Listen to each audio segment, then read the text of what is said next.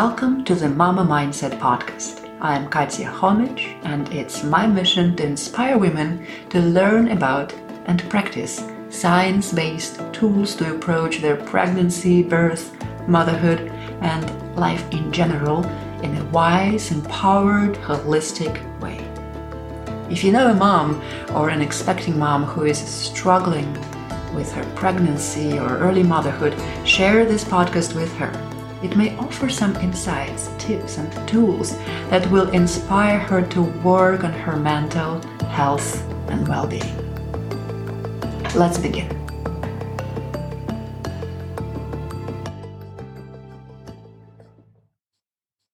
So, a few weeks ago, I found out that I'm pregnant.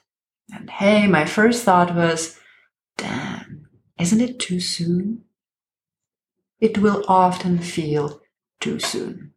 Unless, for whatever reason, you're struggling to get pregnant and is going through IVF. But this is for another episode.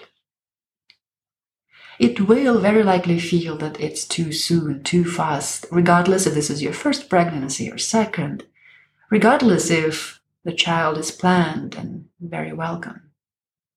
There's often this thought, oh, if only I had another month to do a little getaway, to run that half marathon, to get drunk on my friend's birthday. The news about pregnancy is often kind of a shock. It's no doubt a great news, especially if the pregnancy is planned and wanted. But it is also a starting point of a long physical and mental marathon of pregnancy, giving birth, and at least the first year of postpartum. And if you're human, this marathon is likely to be filled with fear, anxieties, aches, discomforts. Yes, of course, it will also be filled with heavenly joy and sense of purpose, fulfillment. But it doesn't deny that there's also fears and discomforts. So, what can we do about that?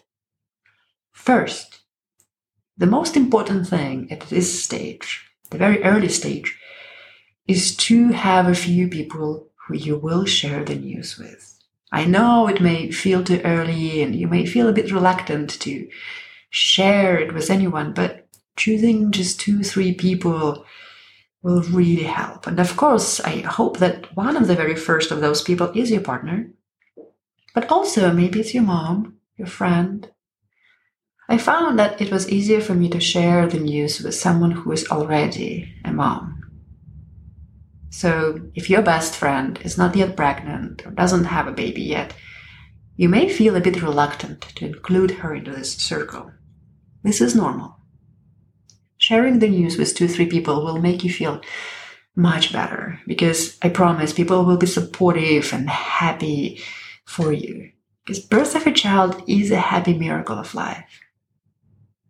Secondly, do spend some time completely alone. And I found that journaling for about 15 to 30 minutes, typing or handwriting on the topic of what you feel will help.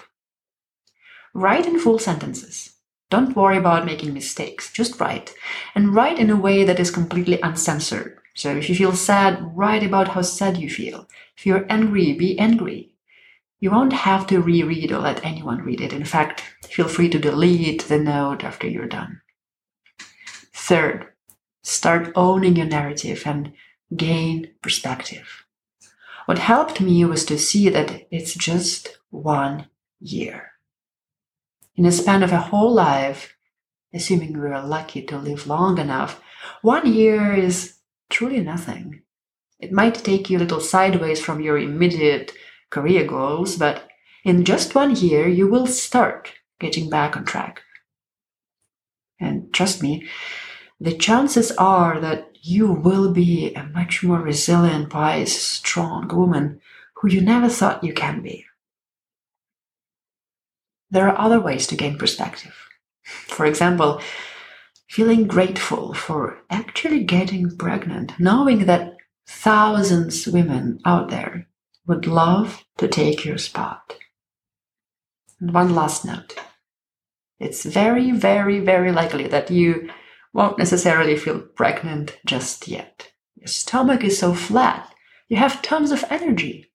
If you delayed taking your test for a couple of days, you could have easily indulged in sushi, wine, high intensity training, sauna, you name it. But now you know it, right? And everything has changed, and you can't really do anything of the above. It will feel weird, trust me. It felt very weird for me, and I felt really upset and confused. It's a paradox. But it's true that for the first few weeks, you may feel both sad and happy at the same time, or just sad, confused, lost, kind of as if whole life is put on pause. This is normal. Pregnancy is change, and change is always a little bit scary. But we'll talk about fear and anxiety in a future episode. How can we navigate those? And for now, talk to your loved ones. Journal in an unfiltered way and see a bigger picture.